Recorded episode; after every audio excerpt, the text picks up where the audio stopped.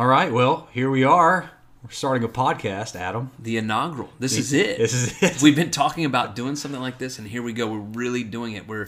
I was super embarrassed to do it, but at the same time, I talked you into it because you were worried that maybe nobody's going to listen to it, and uh, and uh, I was I was worried about the same thing, to be honest with you. But who cares? But now we don't care if no one listens to it, right? That's right. We yeah. really don't. We hope people. We hope we have listeners, uh, but at the same time, what.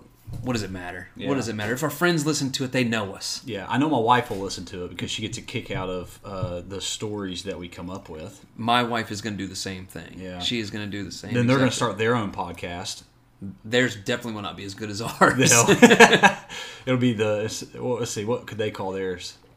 Wife, wife in the fast lane. Wife in the not fast life lane. in the fast lane. Yeah. Wife in the fast lane. Oh man. Well, our title as of right now. Gears and Nachos. Gears and Nachos. And where does that stem from? What is that to, to you? I know what it is to me. Yeah.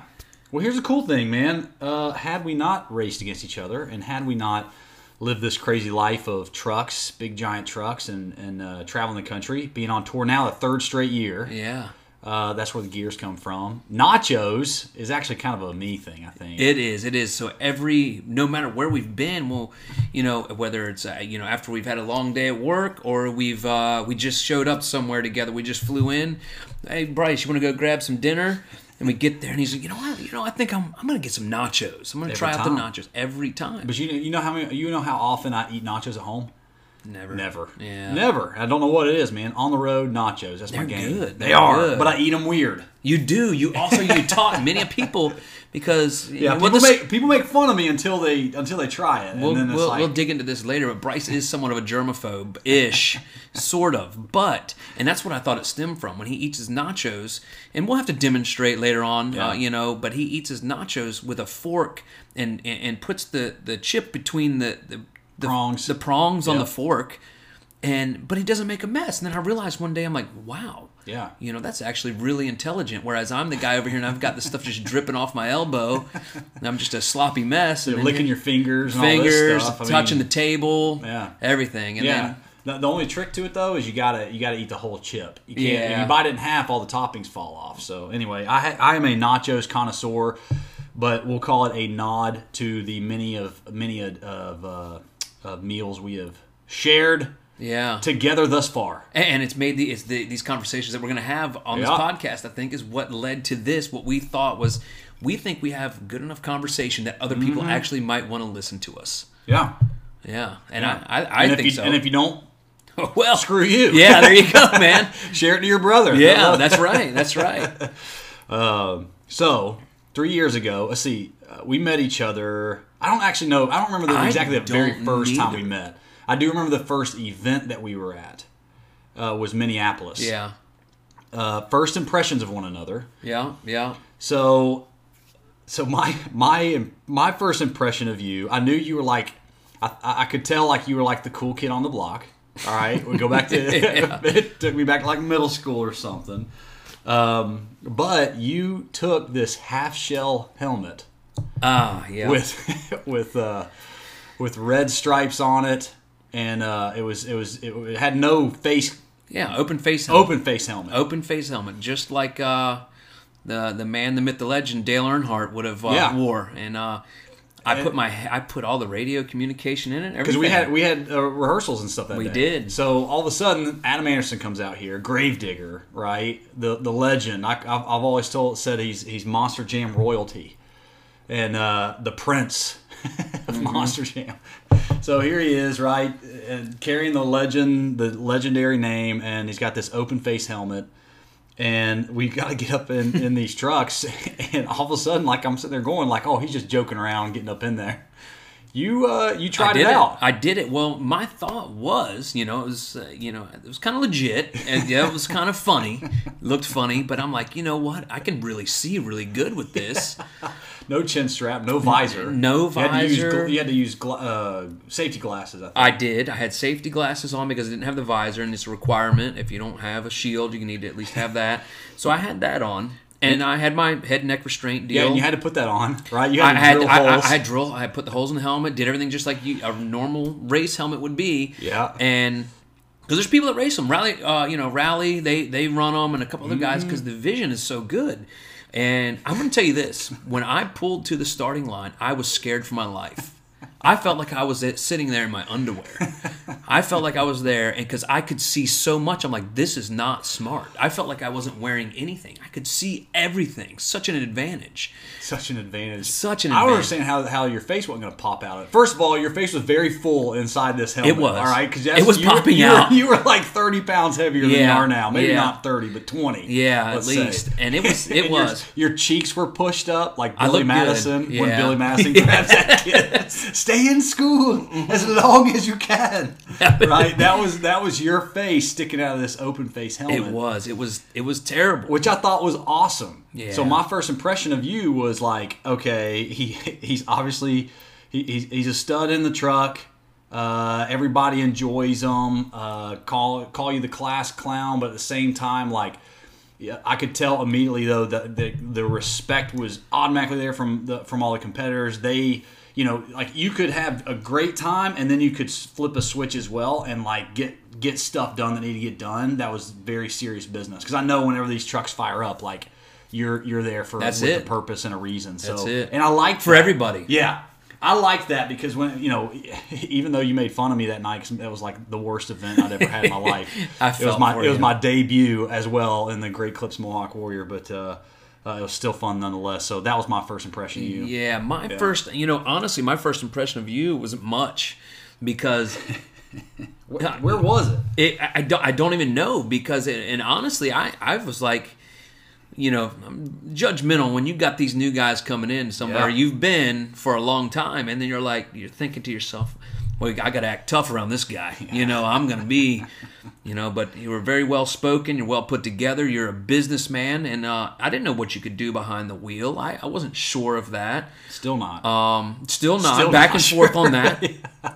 But, uh, but I, I, you know, I honestly, I really, I just didn't know you. And, and not that I, I don't think I did not give you a chance, but I felt for you that night. I think you're churching this up. No. Like say. N- No, you know, I didn't you, like you. Yeah. No, I didn't like you automatically. You were lucky that you're from North Carolina. That was that helped. That yeah. helped. You got a little bit of twang in mm-hmm. you, so that helped. Um, Morgan Kane got you into it. Morgan Kane loved you so much, so that kind of put me off on you. I'm yeah, like, yeah well, that was a, love him that was so a negative. Much? What is going on that here? That was a negative. That was a negative. um, and but that night, I really like when you after you had the night you had. It's like you're you're getting in there, and this is your first time doing this big stadium gig, and you and you got this new stuff behind you pushing you, and and you had a bad night. It's like I felt for him. I was like, oh man, that's a bummer. But that you were kind of happy it was bad. Oh yeah, I'm so like, glad I went on to win that event yeah, that night. Course, you know, yeah. you know. So then I totally forgot about you, yeah. and that's honestly how it went down. Because later on in, in this in this life in this career, then I didn't really not. That, I didn't really pay attention, mm-hmm. and then out of nowhere, this this guy takes me out, and I'm like, "Who me? Yeah, oh, you okay. you won." Because that very next January, you're saying Something it wasn't because like it wasn't Minneapolis. It was not Minneapolis. It was our swore, first Anaheim. I could have swore that even I thought you beat me in Minneapolis. No, I didn't. I don't think I beat anybody in Minnie. Maybe not that one, but you did yeah. it at another one. I oh no, think, I did. Beat, I had I beat uh, I did beat one in Minneapolis on the Sunday show. It was a two day. It was a two mm-hmm. show weekend. I know was it I me? Lost. And then no, you wrecked? No, it was uh, Corey Rummel because he broke a drive shaft. Okay. Yeah, but okay. I, and I was I had a decent fast time and stuff like yeah, that. But it yeah. wasn't, you know, I was still very new with that stuff. Well, I so. under I underestimated you, and then, uh, but you're always so well spoken. So I've always, you know, we were always taught in the beginning uh, when I started my career that you don't really, you know, not that that wasn't part of it. I wasn't yeah. worried about that, but it's grown to where our, you know, this is so big that it's a really good thing to have behind you. Is to be able to speak well, talk in front of people, and I didn't. I actually took theater in high school so I could learn to talk huh. in front of people because I was deathly afraid of that. Because who did you want to be when you grew up? Uh, Chris Farley. Chris Farley. Chris yeah. Farley. Yeah. I did. I think I, that's secretly where we connect. Yeah. We're both giant Chris Farley. Yeah, fans. I love it, man. Yeah. I love it. Uh, but anyways, I, I you know, I then you know we go to this event and you you beat me in and I'm Anaheim. like and I'm like yeah. wait a second, what is going on? What is this? Who is this guy? And but he wrecks, thankfully. So I, I destroyed got the, the truck. Destroyed. You're saying it nicely. I, I won the battle and lost the war because yeah. I, I folded the front half underneath yeah, yeah. the truck to win. Very professionally, you did. Yeah. yeah. I was like, wow, this guy is impressive. That was in two thousand eighteen, I think. Mm. Yeah. Is this twenty twenty? Yeah, that was twenty eighteen. It is, it is twenty twenty, yes. Yeah. Yeah, that was twenty eighteen, and uh, I was definitely not straight on the race ramp yeah. coming across the final turn, but I knew it was close. I knew we were coming around that final turn together. I think you so were I farther ahead lift. Because I went easy. Yeah. I'm like, oh, yeah, new kid. Yeah, smooth. Be smooth. I'm just going to learn the track. Yeah. Got this guy. I can just be smooth out here, take my time. Yep. New kid passed me. oh. And then I'm like, all right, well, I'll give him that one, but he wrecked. So, and then I think it happened again. I swear it mm. did. It was like two in a row. You got yeah. did something. We went back and forth there at something. The beginning. And, yeah, and then I'm like, after that, it went in my head. I'm like, Bryce Kenny? No, sir. Not this time. I'm going to show this guy who's boss right now. Yeah. And we've been back and forth for a while. Well, up, up through last season, we were back and forth, and literally, I I have uh, I, let's say I'm you know I'm sure we can find the stats, but let's say we've raced against each other now twelve times. I bet I've I've wrecked against you, and some of those were after the finish line winning, yeah. right? And then some of those were were losing efforts. I think I've crashed six or seven times against yeah.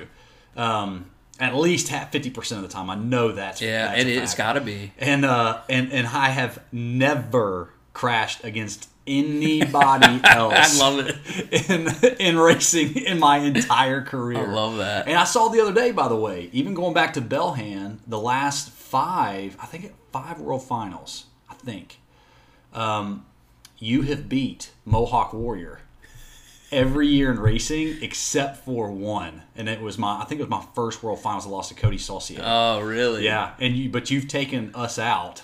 You've taken us out. That includes last year and uh, I guess the year before. So twenty eighteen. So it's twenty nineteen and twenty twenty. You have You know why that is? Us. Why? Male pattern baldness. I've been slowly losing my hair for the past, I'd say, four to five years. That gives you a, a, an edge. And I Vegas. Just like, look at this guy with this hair. Look at this guy. He's going down. This is enough is enough already. Yeah. Oh, man. It's, it's funny, though, because like when I lined, so uh, uh, rewind two weeks ago, Anaheim. We're back in Anaheim. I, I remember com- coming to the line because we've, we've raced each other enough, right? Yeah. and, and, oh, that's what I was going to say is last year, I think until World Finals, like, we kind of went back and forth. Well, all of last summer, all of last fall, like, I've not even come close to to uh, uh, matching you. Like, you've destroyed me every time. I think you've been, you were on, tried. You were on, like, a four or five race win streak against me. And, and honestly, like, people, I appreciate it because, like, even today, we were doing some media stuff, and they were trying to k- kind of make us a rival. Yeah. I, I love being a rival with Adam Anderson. However, it doesn't mean Adam Anderson's a rival with me. Meaning, right? I remember back in high school, you know, we were we were the team to beat, and there was always this this little school. They wanted so bad to be our rival, and like they acted and talked like they were our rival, but we were like established, man. We were like winning state championships and stuff like that, and I was like, who are they? Like yeah. It was laughable. And so I feel like now I'm the little little uh, podunk school oh, going man. Against the, the, the legendary championship winning guy uh, and and and like me, you know, I'm not on the sidelines uh, waving the flag saying like we're rivals with each other, but I've, t- I've said this before, I love going against Adam Anderson because like I, I believe that you're the best at being consistent and being fast, and because of that it's the whole thing of like, you know, uh, I was taught in high school you honor your opponent by giving them your very best. Like, that's one of the best ways to respect the person you're going up against. So that when, when we, I didn't respect you in the beginning. I'm sorry. I know you didn't, but that's okay, yeah. right? When, when, when I would go up against that little podunk school in high school, I wanted to beat them as badly as I could yeah. because it was out of respect, which sounds almost backwards, yeah. right? But if I took it easy no. on them, that's disrespectful. I, I so disres- that makes sense. When you and that I go up sense. Against each other, it makes me, every single time, it makes me want to give my absolute yeah. best effort no. and then let the cards fall where they may. And I don't exactly know why one hundred percent. No, I think that it, makes it sense, happens. Honestly, saying that now. You're saying it aloud. If I maybe if I would have read that somewhere, I wouldn't have liked it too much, but but it sounds good. And uh, you know, and I and I honestly, I, to to give it back to you, I actually think that uh, you know, maybe maybe the the the high school over here, the top dogs, I think their cheerleaders are starting to look at that small team. You know, I'm like. kind of like, all right, this guy's coming around, you know. It's coming around. But it's been a, it's been a, an epic battle, but what has turned into a great friendship too. I think yeah. you know it has, and that's where you know we go back to you know I didn't really know you, and I, mm-hmm. you know, and I'm sure I judged a book by the cover when you come out here and you're dressed really nice, shirt tucked in, doing whatever you're doing. Shirt I'm like, tucked in. I don't know if it I was wasn't or not. Geeky. I might. I have Did to go back and look. Did you think I was nerdy? Colt Stevens no, said he a, thought I was a big giant nerd the first time I he could, met me, well, which kind of hurts. I don't know? think you were a nerd. No, I don't think you were a nerd. But uh, but then after. I'm I'm very open to meeting new people, uh, making friends with anybody, but I basically can go to dinner one time and have some nachos, and I know who you are right yeah. then and there, and then I'm either with you or I'm done. So I wonder when the first time we went and got nachos would have been, you know, metaphor- I'm sure it's metaphorically first, probably, speaking. Yeah. It wasn't Minneapolis because... It had to have been Anaheim. Maybe, maybe. I don't know. Because even at the beginning, like I, you know, it's funny, man, when you come into a new sport, because my background's in Top Fuel. Yeah. Um, I didn't know anybody in this yeah. sport. And honestly, like, in this, I didn't mean, this is not disrespectful, but I didn't care. Yeah. You know, yep. I got, I got like, you know, there's a, there's a great famous story I won't share the details of, but like, you know, there was a veteran driver that, you know, tried to treat me really bad when I first mm-hmm. started. And, and but he tried to treat everybody bad. Yeah, um, yeah. And now we're great and it's fine. Uh, but it was almost laughable to me because I was like, dude, I don't know who you are. Yeah. You know, yeah. I know you don't know who I am and you don't care that I'm new, yeah. young and new and all this stuff. But it's not that I don't care and respect the people that are in this sport. But when people came at me, yeah, right, or or talked down to me about that stuff, it's kind of like, buddy, I, I'm yeah. I'm not here to please you. Like yeah. I'm, I'm here because, you know, I'm I'm here with a with a purpose and with a reason and my own goals and my own dreams, um, and I chose this sport for a specific reason. Yeah. But that does not discount the fact that as I've gone along, it really did. My first year was a hobby. Yeah. My second year, which was my first year uh, when we were on tours yeah. like that, I re- I remember the moment I really truly became a massive fan of this sport, and it was Miami that year. Yeah. And it was uh, it was actually it was it was when you were you were driving, and you went up. And as simple as this sounds, it was after your freestyle run and stuff like that. It was a good show. It was a good event. And you went up, and uh, Alex Blackwell had just run. I think he did a backflip, and the truck broke, or the run was over, but they left it over there. Yeah. And you went up, and you were you know the fans were going nuts. Like your run was great, and you went over to Alex's truck, and the fans, it's like it's like it was an encore moment, and you went and parked both of your front tires up on the sidewalls of, of his truck, yeah, and then left them up on top of Alex's truck, and it's not like Alex was still in the truck or anything like that, but for in the in the crowd exploded, yeah. they erupted, yeah. and there was something so simple, so good that I realized the your ability. And and drivers and people's ability to connect with fans was something I had never seen. Yeah. And and I realized, gosh, if I had a, an opportunity to do that, to connect with people that way through driving the truck. Yeah. Because to your point, I can grab a mic. Yeah. People can grab mics and you can connect with people if you're if you're well spoken and things That's like right. that. But there's not very many drivers that connect with the fans through their driving. Yeah. And if there's anything over the last three years that I have studied and wanted to watch. The, and there's not a whole lot of people that are able to do that that well either. But I've wanted to learn how to do that and find those moments to do that. And I'm not saying I even do that now. But I can tell you if there's one major goal with my driving and stuff like that, it will be to, and it is to be able to learn how to connect with fans. I think you do that really well. Yeah. Ryan does that extremely well. Um, really all the Andersons. I've watched Kristen do it. Yeah. Right? And yeah. Even just such a young career. But um, that's cool though. That's really neat. And, and, and I can see that. And it's something that, you know, it's this is this has been my life. This is it, man. Mm-hmm. You know, and I and that especially once I had my own family and going somewhere to whatever kind of event it could have been. I know what I you know for one what I want to see, let alone my kids, mm-hmm. and keeping everybody engaged. And I just know, just like you said, man, it's like, and I always tell this people this when I first meet them. I'm like, I'm gonna be really nice to everybody, you know, because. What if I fail out here? Mm. So I've tried to be more well-spoken. When I first drove, dude, I'd get out of the truck and I didn't even care. I could have won. I could have won the World Finals. I wouldn't even talk. Huh. I'd stand there, hold the trophy. You know who talked for me? My dad, because he wouldn't shut up. And he would go and go and go. But I was good with that. And I stood over in the corner and stood back. And then I realized, then I would see myself on T V. I'm like, what am I doing? Who am I? You know, this is embarrassing. Not only, not only, you know, going out to, to go out there to just go out there to win. Mm-hmm. I was just, that was my focus. Go win, be done, get out of there, trophy, leave. You know, that was it. Then realizing, no, that's not what it's about. Mm-hmm. You know, it is, it is. We want to win. We want com- we want great competition. But then you come there and you want to give the best show possible. Yeah. On the track, off the track, whatever it takes. You know, and I'd much rather be able to do it in the truck, but that doesn't always happen, mm-hmm. you know. And and but you've given those wow factors for sure to those people, and that's, it is. But for, for example, where we're at this week in Houston, one of the awesome, most awesome saves I've ever seen around was that. You know, it was unreal. And the people are on their feet after that, mm. on their feet. But then you got to play that up after that. You got to be the tough guy. Yeah, yeah. You're going to walk around like, yeah, I know I did that, and it was on purpose. one hundred percent on purpose. On purpose. I knew what I was doing, and that's what I'll do. I'll walk out there, and then I'll see everybody behind the backstage. I'm like, yeah, I have no clue what just happened. Sorry I drove over top of your truck.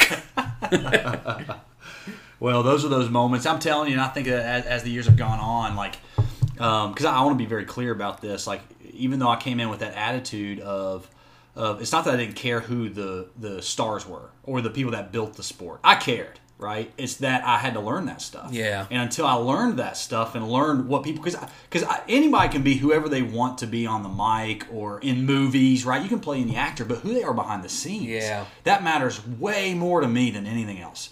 And and, and not meaning that they've got to be this perfect person or anything like that, but they got to yeah. be real.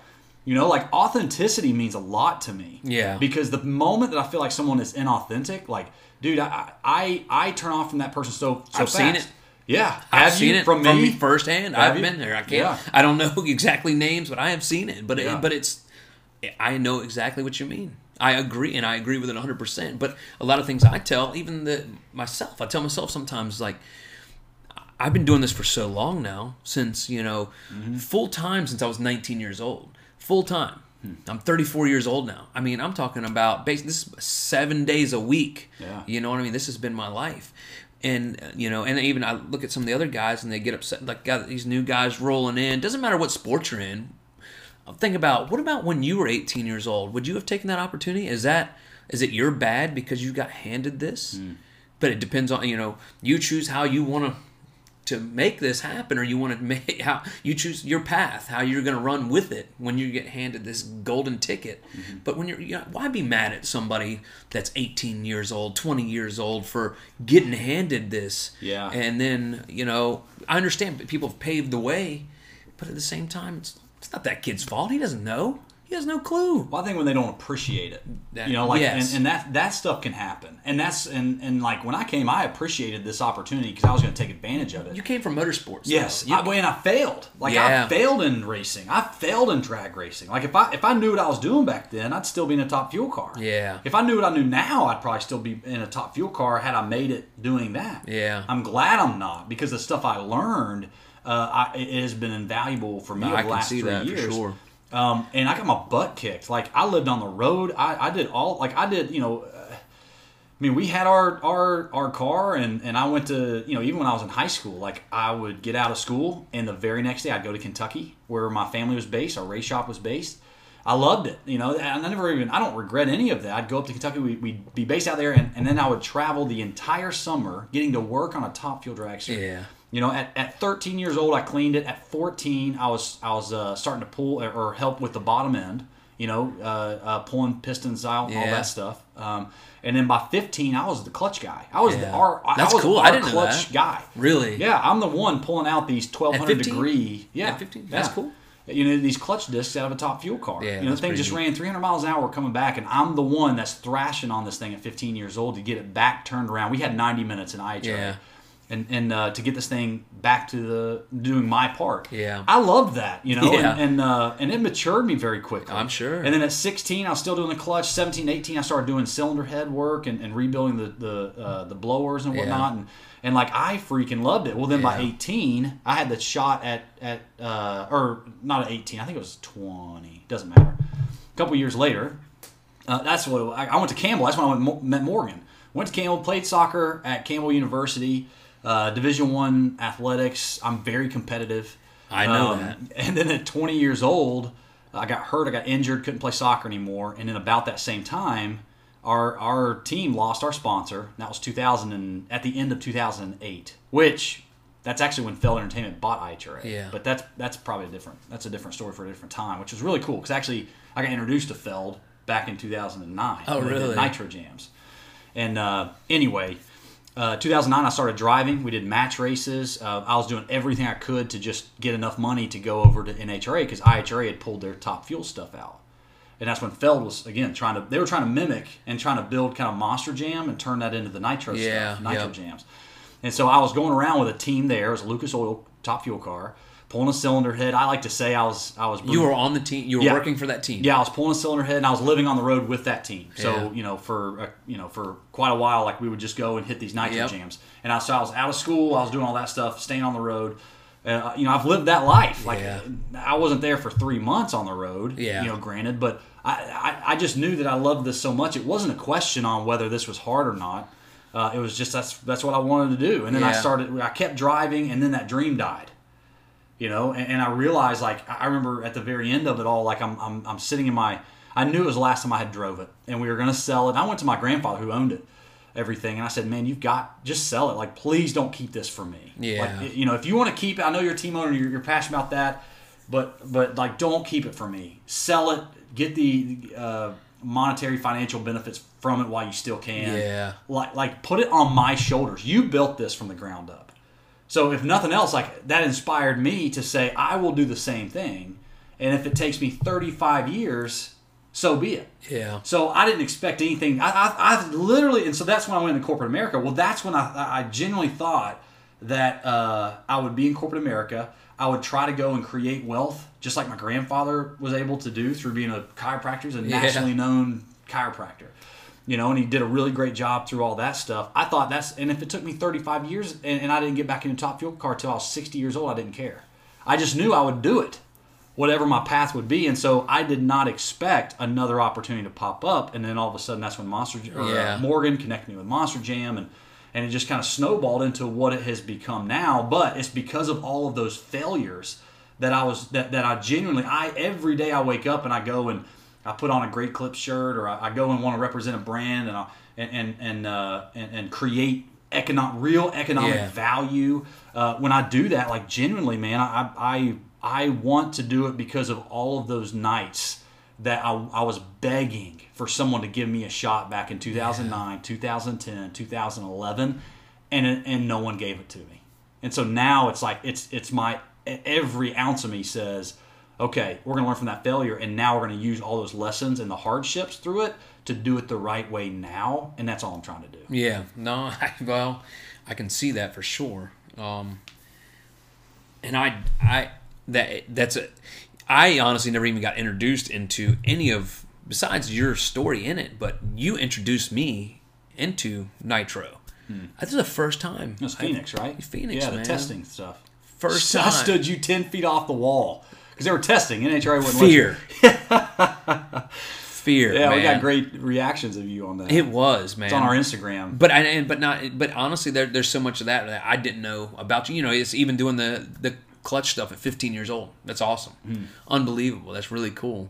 And which, which I know you grew up in it and growing up in motorsports and stuff like that, but you know, I I you bringing me to that event, and then I seen I, I saw what it was, and then for you to have to, you know, you told me how it worked, you know, and these guys working for these sponsors, and then they, you know, hoping they get this sponsor this next year, this after, you know, one after another to keep this team rolling.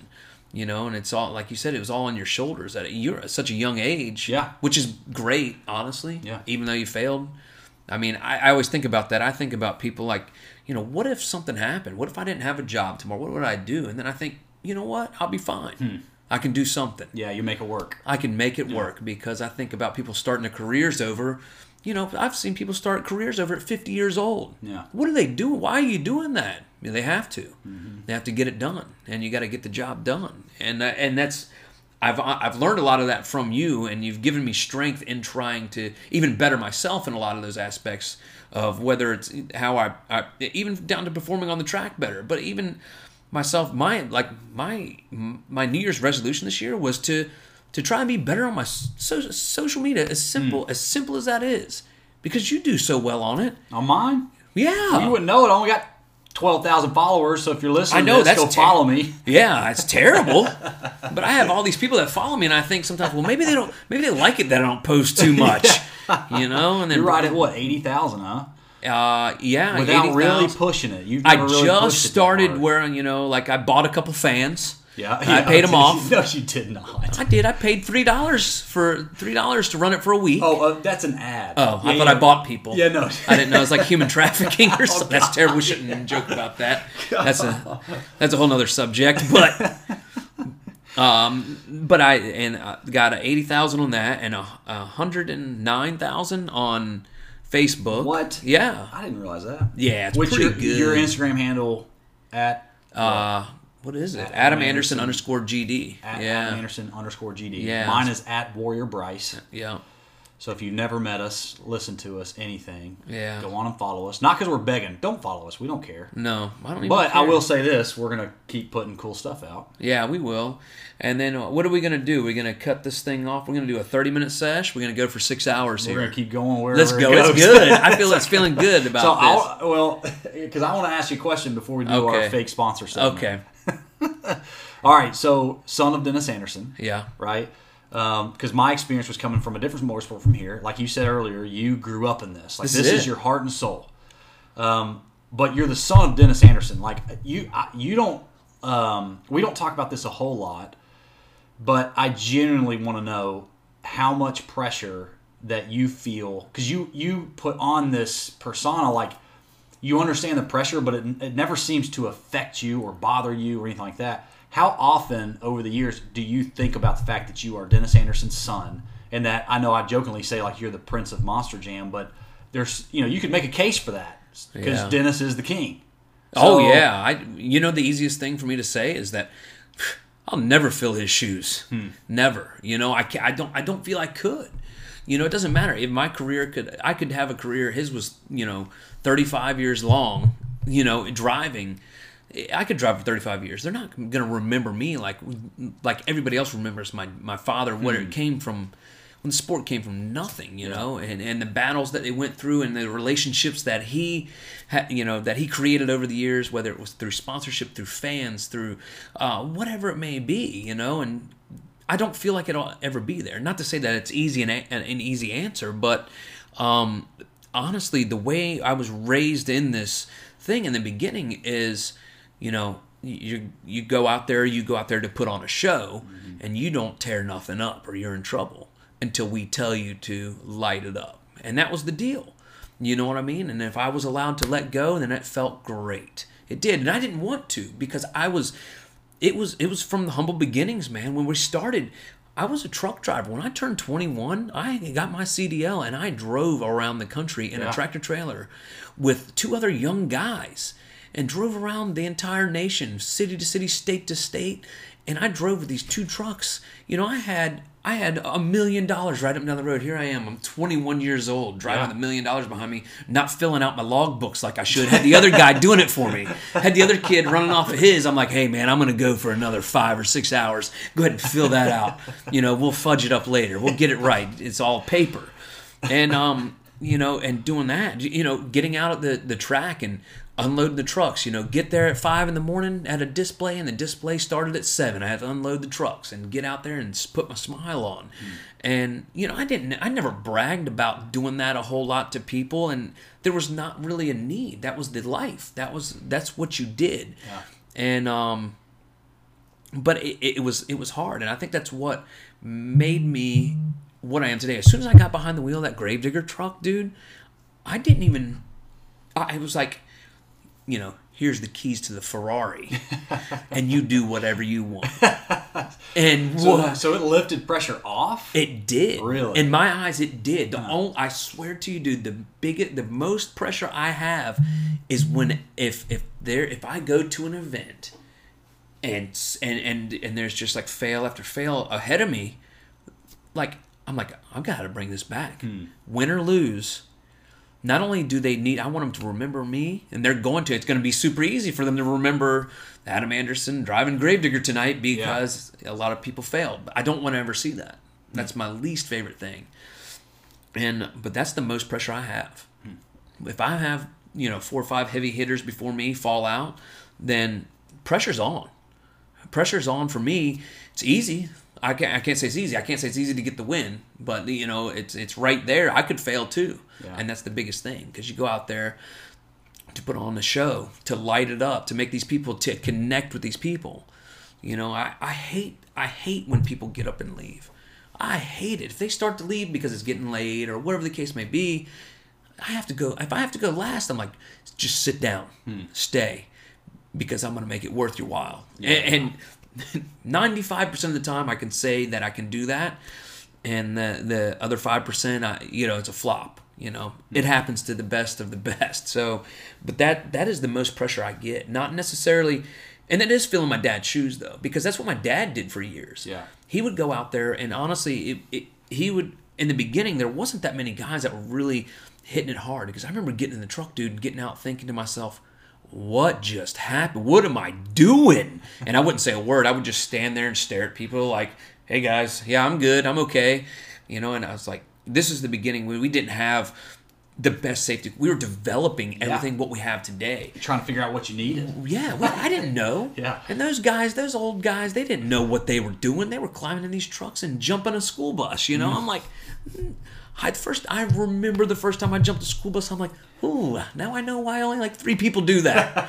I never said a word, though, and I did it the next weekend. Gosh. I'm like, well, my dad's Dennis Anderson, he jumps it, I'm gonna jump it too. Mm. And uh and but that's what developed all the safety equipment that we have now, and which makes it it's not easy to do by any means, and you know, but at the same time it's it's heightened everybody's careers. And uh that's That is, but like back to it, that's the most pressure I have, man. It's not to necessarily, you know, I do want to make my dad proud, yeah. obviously, right. you know, and but sometimes I get out of the truck and I'm like, that joker better be proud, because I know I just killed it. Yeah. You know, it's, uh, and so when you do that, you know it was good. Yeah. Yeah. Well, I'll say this, like my first year at West Leb, West Lebanon Valley oh. Speedway, right? I mean, and, and again, it goes back to me learning the history of the sport and the people that have that have come and gone uh, before me, and certainly, and then and before you, and before everybody that's still here. Yeah. That's running. But I was up at West Lebanon Valley Speedway, and I was talking to the track owner there. Uh, what was his name? Howard. Howard, yes. Yeah. And uh, this guy, man, has so much so much history in and of itself, but his story's about your dad. Yeah. And like, your dad not being able to get home. Yeah, didn't have the money to get home. Yeah, and so, like, he had to, your dad had to, out of survival, had to go break the truck in half and created freestyle yeah. and all these things, because he had to figure out a way that to, to pay his bills. And like, I mean, man, when I was re, I mean, and that's not just like something for media. That's Howard, who's who owned the track for. He's probably owned owned it for yeah, forty plus it, years. It looks like he's about one hundred forty. And, he's and the there. guy loves donuts. He does. He loves oh, trucks doing donuts. Man, he it, does. If you go up there and drive and don't. Don't do a donut. Like he's. You probably won't he's come upset. back next yeah. year. Not invited. But his stories about your dad yeah. and what built it, like that's the stuff that made me realize, dude, this sport is very special, regardless of whether someone came out of this sport or not, or whether they were born into it like you. Yeah. It is very special. And then the fans that have been coming for years is also. I know every motorsport has that. NASCAR has it. N H R A has it. You know, Monster Jam has it. But it's there's something so unique about this fan base. Um, and, and the fact that there's people that have been bringing their kids is generational. Yeah. And they're proud of it. Oh, like it's man. Three generations are to show up and say, man, we've been coming, our family's been coming for thirty years. I know. We remember it. when Dennis Anderson came out and hit the first car or something, right? Yeah. And it, that's so special. Well, it, I think it's because it came from those humble beginnings. Like, there's people that come to the, like, they'll come to a stadium, there's seventy thousand people in this stadium. And these people come up and talk to me like, man, your dad, he came to my house in nineteen eighty-seven and brought his truck over there and worked on it in the garage and did all that, you know, and then went down the machine shop. They took the heads off of it, machined them, and, and then he took a drive shaft out of a loader and welded in there and just whatever. And just these crazy stories. Yeah. But I know they're true. You know what I mean? I know they're true. Besides the guys that are like, yeah, my, my brother was on the crew for Gravedigger. I'm like, all right, cool, man. Yeah. Until my dad was like, oh, yeah, he worked for us. I'm like, oh, shoot, okay, Dad. But my dad remembers that, so he can't remember. If I told him, he probably doesn't remember my birthday right now. But if I, you know, if I asked him about a story where he went to, he went to Ned's garage, yeah. you know, to because he had a wheel bearing going out on his school bus that he hauled the monster truck on, he'd be like, Oh, yeah, I absolutely remember that. We had to go down to, to Jeff's and, and, and get a, a hub seal and all this stuff. He'll remember every bit of that, Gosh. you know. It was really cool. And I honestly, I got such a good, I'll come back to that later. I have such a great story that my dad just told me a fresh one just like a week ago. Tell I, me. I want to know. I'll tell you, this has right, nothing me. to do with this. That's is, fine. It'll, be, it'll help us segue anyway. Okay. We well, need this, to do our fake sponsor segment okay, at some point. So okay. We, tell the story. We'll go to fake sponsor. All right. So this is pretty cool. So in, in the beginning, you know, everybody knows that it, it, it stemmed from the, the Red Primer Gravedigger, the mud truck. You know, Dad did some mud racing stuff. And so my dad's, I can't remember the exact pricing he said, but this guy was going to give him like seven hundred bucks. It was either seven hundred bucks or two hundred fifty bucks. I think it was seven hundred dollars to go like three hours from home where he lived at the time in Chesapeake, Virginia, go three hours away and dig a mud pit hmm. in the middle of a field, basically. Dig the pit, build everything for it, and then come with his truck there, and then other people would come, kind of deal. Mm-hmm. And I can't remember, my dad was had to have been, I don't know, what he was in his twenties, I guess, you know, when he was doing this. I, he had to have been twenty, I'd say twenty-five maybe. Okay. And he took, my grandfather had like an old, uh, like a F, F, like five, F, uh, like a grain truck, basically, like a F nine, F five hundred, F nine hundred, whatever you would call it, or F nine thousand. I don't know what it would have been called and that, what year model it was, but it was a flatbed truck, and I want to say it dumped, and he went and rented a backhoe. He goes and rents this backhoe from, I didn't even think you could rent stuff like that back right, in the day like yeah. that, but he went and rent this backhoe, and he said it was a two-wheel drive backhoe. It was kind of cruddy and stuff, whatever, some little bit of leaks on it here and there, but they put on the back of this, you know, like a grain truck, basically. They Somehow they got it up on there with ramps or something when he went to rent it, got it up on the back of the grain truck, and he just like, well, when I get down there, I'll just back down in a ditch or something like that or up to a hill, and then I can build a ramp to get up to it is what he, his thought was. And at the time, he had his younger cousin, uh, which his name was Buddy, and he actually worked on my dad's crew later on down the year, almost like the, the Woo stories we yeah. have. He's oh, got a lot of those. He has the same okay. stories with his cousin. Oh, man, that's for another podcast. We just need to do a podcast in the future about Woo stories. Woo stories, we will. Yeah. Well, and, and he, cousin. But so anyway. he, he tells me the story, and he was like, all right, so he, they drive up there, and the brakes the brakes are going out on the truck. First off, so he's got this this backhoe on the back of this truck, and he said you go around turns, and it's leaning and doing all this stuff, and the brakes are going out, and he gets a leak because he was jamming on the brakes and stuff. So um, so he gets up there, and I can't remember if they had smashed the brake line off on the trip up. They smashed the brake line off to get all the way up there, I think, or if it blew out when the incident happened. So the incident was they back up to like this pile of dirt or something, and he says like, all right, well, I'm going to tilt it up some, you, and he's telling his little cousin at the time, he said he thinks he's probably around fifteen years old maybe, get in there and you just hold the brakes. And he's yelling at him, he's on this backhoe that he's rented, yeah. and he's yelling, hold the brakes, hold the brakes, and the truck is driving out from underneath of it. And he and the backhoe flips over.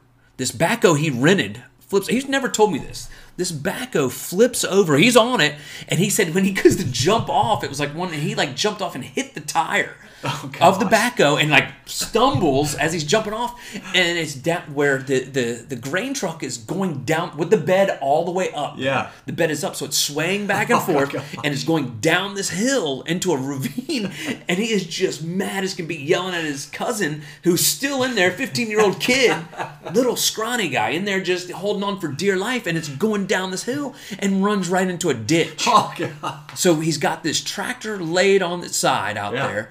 He's got that. The backhoe's flipped over on its side. The grain truck off in the ditch. Yeah. And so he, he ends up walking back up to, like he remembers seeing something on his way in, walks back up to this old farm or whatever, and talks to this guy and talks to me like, man, can I do anything? Can you come over here and just help me flip the tractor back? He had a big old tractor. Yeah. They, can you help me flip this tractor back up? So, you know, he, he talks him into it or whatever. And the, the old guy's like, I don't know that's going to do I don't think it's going to do it.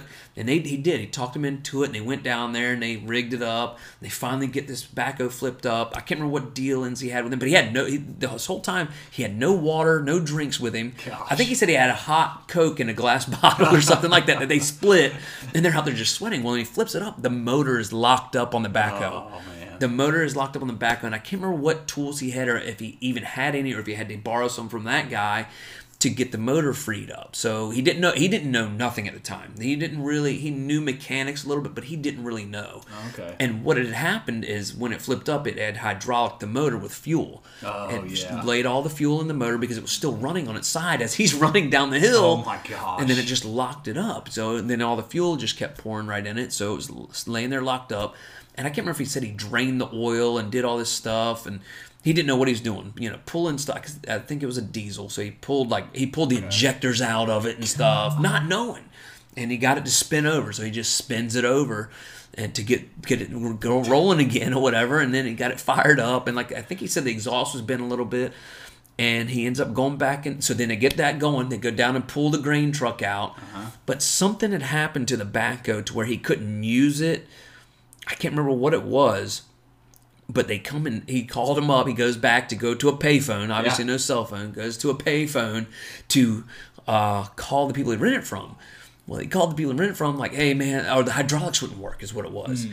It wouldn't lift up or do something, so he couldn't even barely get the truck out. But he did, and he doesn't honestly know that it was because of it laid over. Yeah. Or he doesn't know. He just told them the the hydraulics wouldn't work, and they came back and they tra- he they brought him another one. Oh, all the way up there, which was like about a two and a half hour ride. Probably, honestly, back in the day, it had to have been three hours with the roads then. Yeah. So he, they bring him a, another one. It's like a four wheel drive one. It's really nice, and he was just he couldn't believe for the same price. They didn't charge him nothing. It was like, and they never like knew. Their way of saying sorry. Could you imagine flipping over a backhoe, this massive piece of equipment, and, and then just like yeah, I don't, you know, it just wouldn't work. Man. Hydraulics weren't working right. I don't know what the deal don't is. Don't tell you, man. Yeah.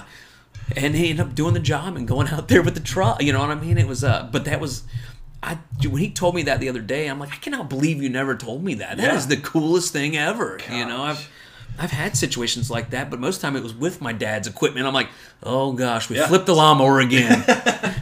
What in the world do you think? Maybe this will be a good good place to even stop. But I'm I'm so curious because every time I talk to your dad, I, I like to.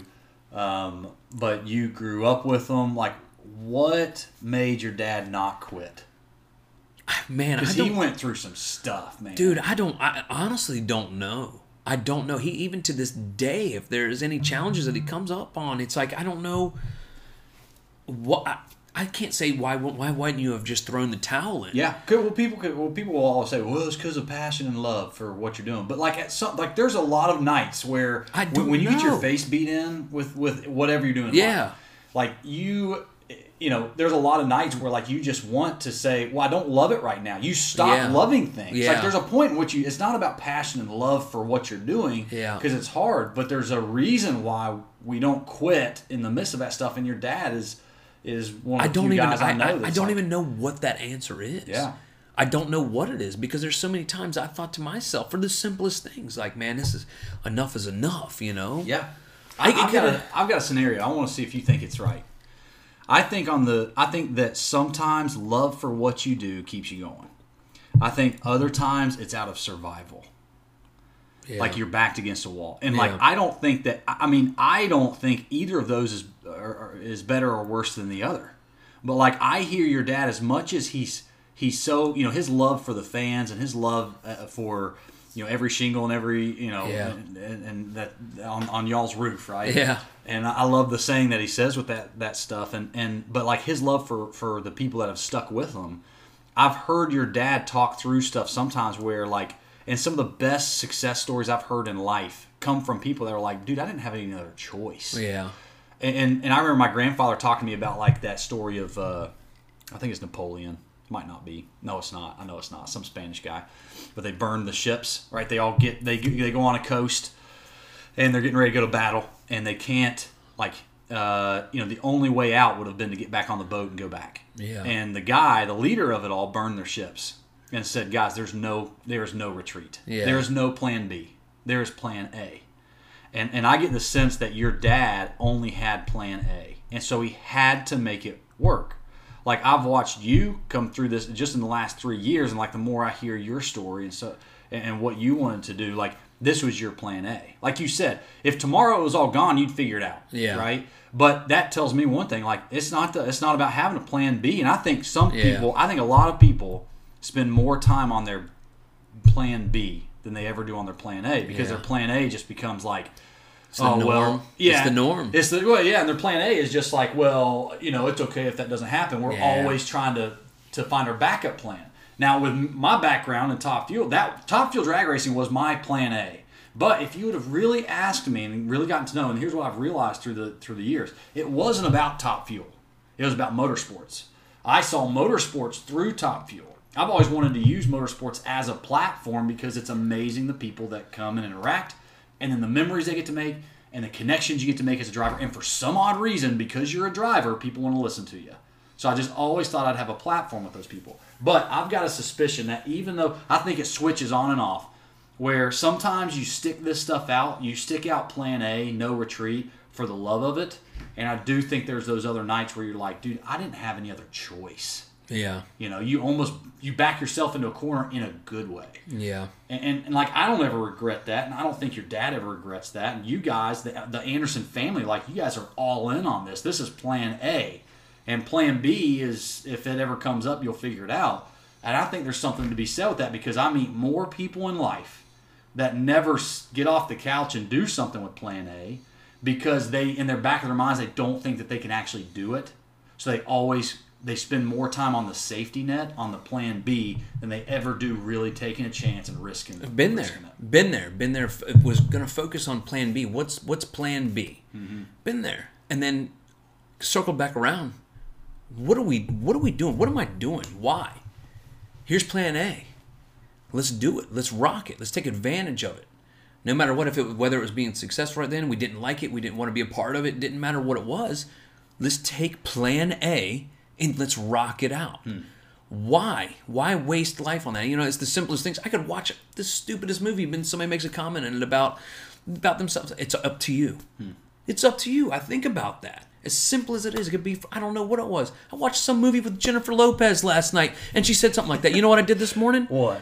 Got out of bed at six a.m. and ran. Yeah. Because of that, my knees hurt now, but I did it. As simple as that. But it's like it's the perfect example for Plan A. Mm-hmm. Stay on it and, and focus on it. Don't focus on Plan B. Mm. You know, it's like, if, honestly, if you're focusing on Plan B, I don't think that, that I don't. That's Plan A then. Yeah, that's Plan A. That's where you should be. If you're not, if you don't want to do this, if you're not one hundred percent on this, then why do it? Mm. That's not it. Let's do Plan A. Mm-hmm. You know what I mean? That's I, I feel like maybe that's what it is. If you can't commit one hundred percent, you know what it's. And I've had I've gone back and forth, done this.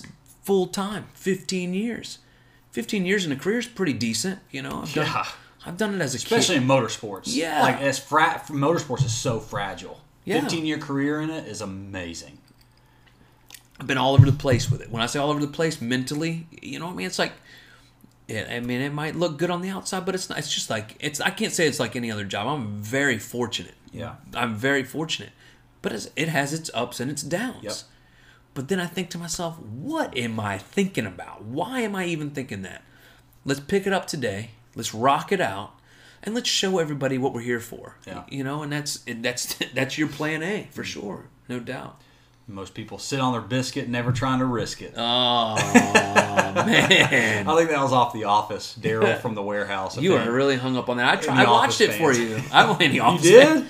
Yeah, I've watched it, but I, I, I started episode one even. Yeah, episode one's great. I did. The whole first season's fantastic. I sat in my shop at home, got my stuff right, my little tools for working on my R C car, and I turned my T V on. Yeah. And I'm like, all right, you know what? I'm going to turn The Office on. I'm going to start from episode one, season one. Yeah. And let's see what this what this does. You weren't into it? I love The Office, but I just was really focused on working. You were in the R C car. Yeah. All right, which takes us into a great fake sponsor segment, because we said we would. Mm-hmm. And then we'll, I guess now we'll just have to end it with our fake sponsor segment. So uh, this portion of the podcast brought to you by... You got, you got any? Preparation G. Preparation G. The the greatest wipes for the Gravediggers. Ah, you know what? Preparation G. Yeah, it's for all that big air. Yeah. Yeah, it's to prep you for that. That's what keeps you going? Yeah, it's what keeps me rolling. That's cool, man. Dang it. Sorry, um, that was a that was a terrible one. We'll this, work on that. No, this, this podcast uh, brought to you by... Dingo's Decals. Dingo's Decals. Yeah. Yeah. What's their slogan? Dingo's Dingo's Decals. Add our decal, add five horsepower to your ride. I love that. Just off the decal, you know. You, yeah. you drive by, you see Joe Schmo with his uh, Holley sticker on the back, his Comp Cam sticker on the back. You know he doesn't have Comp dingo, Cams dingo. in that thing. No, he doesn't. He's a dingo. Dingo Decals. He's a dingo, man. Join now. Subscribe now. Yeah. We'll and you receive, you'll receive twenty horsepower a month. twenty horsepower just by these stickers. Yeah. It, it infiltrates your car paint, goes straight into your motor, and adds real horsepower to your ride. I've been a member for I've been a member for three years. I'm up to eighteen hundred and twenty-seven horsepower with three hundred and thirty decals. I'm three hundred thirty decals, and I love it. I really appreciate it. Thank you, decal dingoes. Thank you, Preparation G. All right, guys. Well, we'll probably do one of these again, because we're enjoying ourselves. I think we will. We had a script. Not a script. We had a, an, a rough es- idea of like what we would say, yeah. or what we, where we would go. And as I'm looking at it, we went through, okay, I had we had seven things. We went through one. That's cool. Well, so we can use the next one for the next week's yeah. topic. Yeah. Strangest thing about the other person. There we Revealed. go. That's where we, yeah. Revealed. Next, yeah. Oh, boy. Next podcast. Turn Tune in. Is it my outfit right now? Yeah. Yeah, your socks, man. I've never, I don't think I've ever seen you wear shorts either. That's special. I'm sorry. With with long gray dad socks. Dad. I think you're starting to embrace like the dad bod. I've been, hey, look, I was born with a dad bod, let alone embracing it. So, well, I stopped fighting it about two years ago. Well, I could tell. Maybe four years when I actually became a dad. When you know. became a dad. I don't know. Well, listen, for anyone that's still listening fifty-six minutes in, thank you. We will, uh, we hope you guys Uh, do really, really great at life, and we hope you guys will go along for the ride with us. Yeah. But until then, Adam and I, we'll just keep rolling on, crashing yeah. trucks together. Gears. Just, just a couple of bros Jam- crashing trucks together. Jamming gears and eating nachos, buddy. Yeah, hey, man. That's our life. Jamming gears, eating nachos. All right, well, here's the many more. You guys have a great night.